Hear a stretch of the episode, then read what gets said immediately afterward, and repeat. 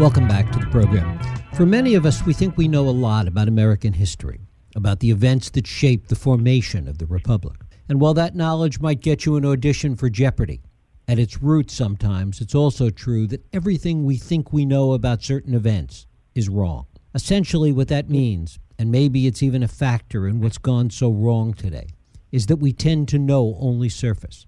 That when we drill down to historical events, only then do we find that the facts, the nuance, the subtlety, and the psychology are what really matters and really makes up the historical ripples that we are living with today.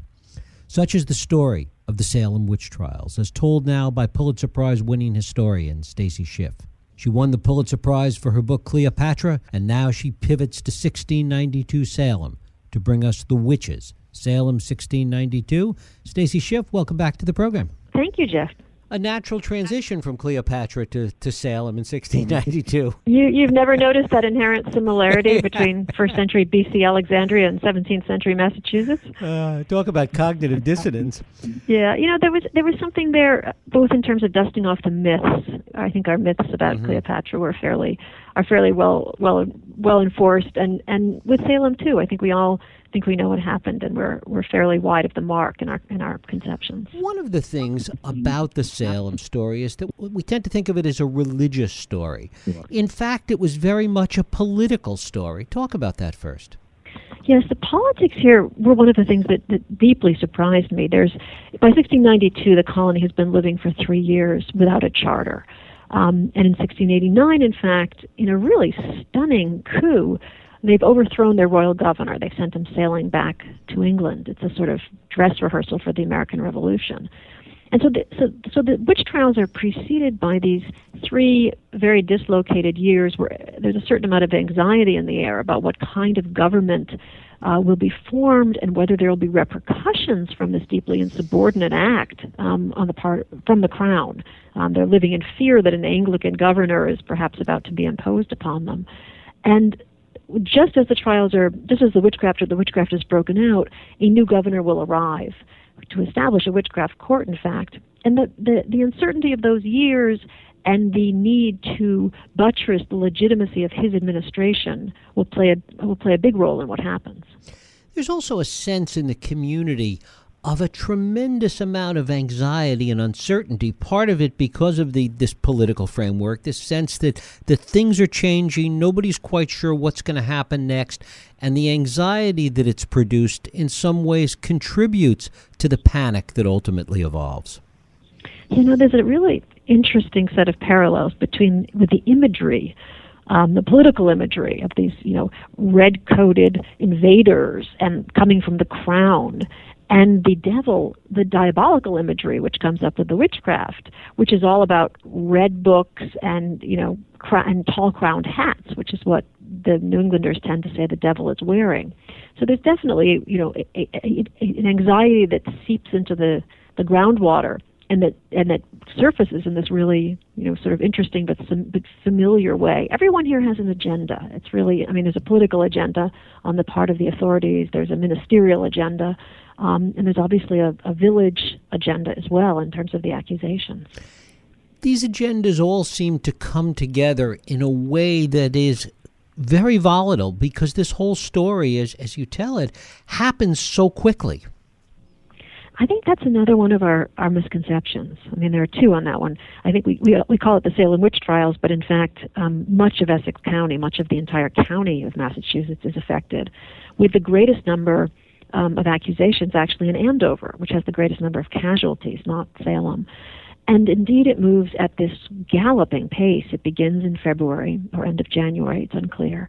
And by the fall, it's over. So, and, and it ends, begins with a bang and it sort of ends with a whimper. And it's really nine months of terror, and that's and that's it. The entire uh, astonishing episode wraps up in that in that short period of time. It's almost like dry tinder that is ignited initially by these two girls that are afflicted, and, and what it sets in motion. And that's a very that's a very good point because when you start to read um, the court testimony, you really see that um, ancient history is being dredged up here. I mean, this witchcraft was a fabulously useful thing to discharge old uh, grievances and old unfinished business and old grudges. And a lot of decades old pieces of litigation, uh, family disputes, intergenerational problems comes to light in the course of the testimony. You get people saying, you know, 30 years ago, um, you know, this woman put a curse on my child. You get a tremendous amount of, um, of ancient history here. Why is talk a little about why that is the the anger that seems to have been seething below the surface about all that was changing at the time. Well, I, I first should probably say that, um, and and this was to the historian's delight. I would add, the early New Englander was a very litigious character, and these people really like to go to court. There are no lawyers, by the way, in in Massachusetts Bay at this point. So there's a lot of court ca- there are a lot of court cases, but they are adjudicated by professionals who are not lawyers. But there's so there's an enormous amount of um, of just ill will. Um, it's a very fragile world.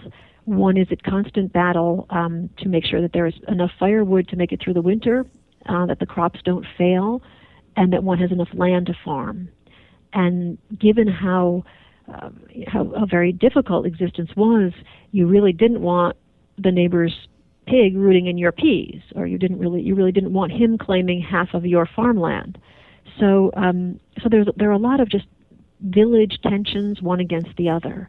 The ministry feels itself a little bit under fire at this point, um, especially with the political situation, and the authorities are themselves attempting to prop up this new this new regime. So the girls, I should add, by the way, the, the girls who are supposed to be bewitched or afflicted or afflicted in some way, they're suffering from something rather terrible, which is making them convulse and scream and interrupt ministers and, and rise, are suffering some kind of anxiety that we really can't diagnose at this distance. But the forces acting on them would have been immense, both in terms of um, spiritual strains, physical strains. They're, they're, they've spent an entire winter indoors um, working and um, it's a pretty bleak existence all around. Part of the mythology revolves around the Puritanism of the time. Talk about that. What what is and isn't so in that regard? Well, you know, an interesting way this incident gets used um, by the ministry, who embrace it to some extent. Once once witchcraft is diagnosed, I should say, um, it's sort of off to the races. Once once it's been made clear that this is witchcraft, everyone seems to wonder about the person next to him or her in meeting. Everyone seems to be able to resurrect um, a, a puzzle in his past, which of course he can now solve through witchcraft. But the ministry um, inflames that feeling, partly because there is a sort of conspiracy minded sense here that you feel you're under siege and so you're looking for um, you're looking for a predator, you're looking for a threat to the community, but also because you can wring a certain amount of, of evangelical mileage out of um, the descent of the devil, uh, which was in cahoots with the devil. And if the devil has chosen to touch down in Massachusetts, that is only proof, as far as the ministers are concerned, um, of Massachusetts piety. It's proof that you are, in fact, the elect. Where where would the devil want to go? Cotton Mather essentially asks, but where he's hated most. And it's further proof that um, the second coming is at hand because this presages um, the second coming, which the ministers have been, or many ministers have been predicting for many years. So there's a there's a certain embrace of this um, of this awful moment on their parts. To what extent was the New World framework of this, the New World setting of this, a, a key element of it? Is this something that could have happened somewhere else? That's a great question. It had happened elsewhere in, in different form. Of course, there have been there have been hundreds of years of um, severe witch persecutions, um, both in, in the British Isles and on the continent. What's interesting about 1692 in America is that, of course, first of all, we think of this as this enlightened biblical commonwealth, not the kind of place that persecutes innocents, but that by 1692, witchcraft is pretty much not debunked, but uh, the skeptics have had their way with witchcraft in Europe and even in England. The Massachusetts settlers are unaware of that. They're in a bit of a time warp vis-a-vis the old world, largely because there are no newspapers in the Massachusetts Bay Colony, and the information that comes to them comes to them essentially through the ministry, who, of course, have not allowed any of those skeptics' opinions to make their way to Massachusetts. So it's almost as if they're operating with antiquated information. And the books that they use to diagnose the witchcraft and to figure out how to adjudicate this terrible epidemic are books that no one would have any longer consulted in England. So it's just it's a it's a moment sort of out of time. It's like a last gasp in a funny way of a medieval world. There's also a, a, conflict in some ways that is not dissimilar from some of what we see today between urban and rural. That this didn't take place in, in a monolithic location, that there was the village and the town, not on not dissimilar from the city and, and rural life, and that created tensions. Yes, you know there are two Salems there, which makes it very confusing uh, for the reader. There's Salem Village, which is a very tiny rural rural community of farmers, and there's Salem Town, which is one of the oldest um, and actually most civilized um, t- full towns in America at that time. Um, they're a few miles from each other, and the village does not have authorities of its own. It, it, it answers to the Salem Town authorities and there's a huge amount of tension there. There's a there's tension over taxation. There's tension over who should up, who should keep up the roads. Um, there's tension over who should guard watch over whom because the villagers feel very much that they're on the frontier and the town should be taking care of them. They shouldn't be dispatched to the town um, to look for any boats that might be arriving with full of nefarious Catholics or whomever anyone is dreading at that particular moment. So yes, there's been a huge conflict between the two, and and the witchcraft will break out. The the, the village has has been, the town has almost tried to wash its hands of the villagers and their antipathies for years, um, but they will have to ride into town in late January or early February to say we think we have um, we have a witchcraft epidemic, witchcraft case. Can you help us? Uh, figure out how to regulate it. Could you please prosecute the following three people when the first three names are named? In many ways, it starts out as a story about the women, but, but as the trial comes to be, it, it morphs into something else. It's more about patriarchy in some ways. Oh, absolutely, and, and that's for me. That's one of the great surprises of the of the story. It starts out as a sort of basic case of bewitchment with three people, three sort of obvious suspects are drawn in, and they are exactly who you would have expected: a woman who's litigious, a beggar woman, and a slave and it's simple witchcraft by the classic 17th century definition. And before a few months are out, it suddenly has morphed into this diabolical conspiracy, which is not being led by women. But of course, if you have a conspiracy, it's still a gen- it's still a male world. It's run by a man, and at the, at the head of this conspiracy, um, a former Salem Village minister is said to be um, running things, and he's the diabolical mastermind behind a plot to subvert not only the new government, but also all the churches of the colony. And he's, he's, his name is, is George Burroughs. He had been a minister in Salem Village and left on very contentious terms years earlier. Talk a little bit about the trials themselves. Well, you know, the interesting thing about the trials is that um, the magistrates are doing the best job they could possibly be doing. They're very, they're very conscientious here about following the law to the letter. Um, witchcraft is a capital crime in the 17th century. They are not. They haven't invented this. They're not being superstitious here. This is a religious crime, um, which they which has been prosecuted before, although never so mercilessly, and there had never been so much of it. And they're following they're following all of the procedures properly. The one sticking point, and the question that they keep asking, is about spectral evidence, which is essentially evidence that is invisible to anyone who isn't bewitched. So you can imagine if someone comes into court and says, you know, I saw you pummeling this poor child, and and I'm bewitched, and no one else saw it, but that word can't, no one can trump that kind of report. Then there's no alibi. So the interesting thing about these courts, which are, except for the spectral evidence, operating as any other standard court of the day would have operated, um, is that there's no way out. There's a hundred percent conviction rate. There is no way to avoid the accusation once the girls, the, the bewitched girls, have leveled it at you. The the suspect had very few rights. I should also add, and this was true in England as well at the time. There's hearsay is allowed in court. No one represents the the accused. Her word is or his word. Is not given under oath, whereas those who testify against him or her is given under oath. So there are some disadvantages. And the courtroom is a sort of riotous place. It's a very disorderly place where people can yell out what, what they think of the suspect. Talk a little bit about researching this and what what you had to find and uncover and what was available. Well, I guess there are two. Um, there's a, there's a wealth of information. First of all, there's a there's a fabulous amount of um, new material, secondary sources on the on the trials, and a great number of terrific books. There are fabulous um, diaries of the time, and there are some great court um, documents of the time. We have the witchcraft um, papers from the hearings. We do not have um, the papers from the trials, which have mysteriously disappeared. Um, so that's one big lacuna. The other big missing piece is that we have nothing from the afflicted girls, the bewitched girls themselves.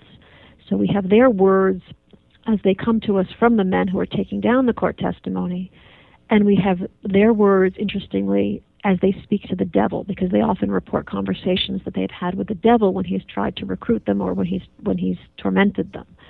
And otherwise, we do not have their voices. So there are two big things that are missing here, um, and one has to work around those. I spent a lot of time um, reading anything that a 17th century New Englander himself would have read, um, or that a 17th century New Englander wrote. And all of the diaries, as many of the Puritan sermons as I could read, and believe me, that's a lot.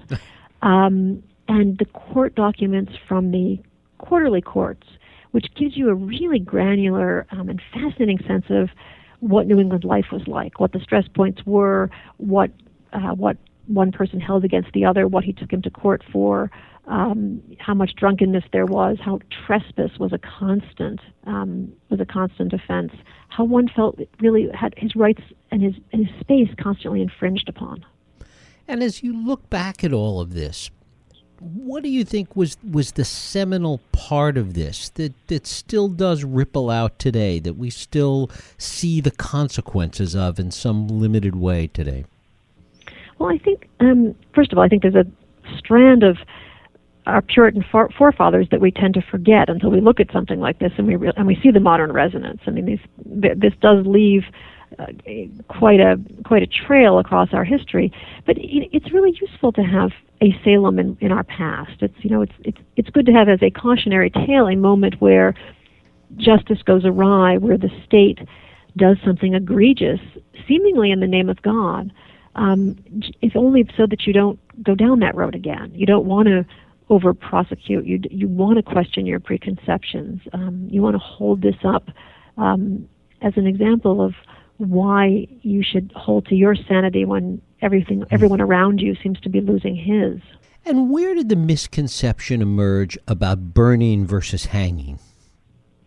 You know, I, I would not be the first person to say this. It seems to come from. It's really fascinating. Seems to come from the 18th century when um, when slavery becomes such an issue. And um, I'm sorry, the 19th century, when slavery becomes such an issue. And in the 1800s, the South basically needs a something with which they can um, bludgeon the North. And so they say, you know, yes, we may have slaves, but you burned witches. And they and they keep repeating this. There's this wonderfully inflammatory rhetoric about your witch burners. Oh, you New Englanders, all you do is burn witches. How can you possibly attack our ways of life? And that seems to have stuck. It's also true that witches burned in Europe, and so it's possible that that's where the idea comes from. But these witches were, were all of them unfortunately hanged publicly at, at executions that were extremely well attended. The idea being, of course, um, to educate and to create a spectacle and an example of these people. And at the end of the day, 19 people were hung. 19 people will hang. One person um, as many of us remember from the Crucible, one person is, is crushed under stones because he has, um, Giles Corey, he has refused to enter a plea in court as to his guilt or his innocence. And the, um, the punishment for that was this ancient medieval practice where you were laid out spread eagled in the jail yard and weights were piled upon you until you until you actually entered your plea, which in his case he does not. So he's the twentieth twentieth victim. Stacy Schiff, the book is The Witches, Salem 1692, out from Little Brown. Stacy, I thank you so much for spending time with us. Thank you, Jeff. It was a, it was a pleasure. Thank you. We'll take a break. I'll be right back.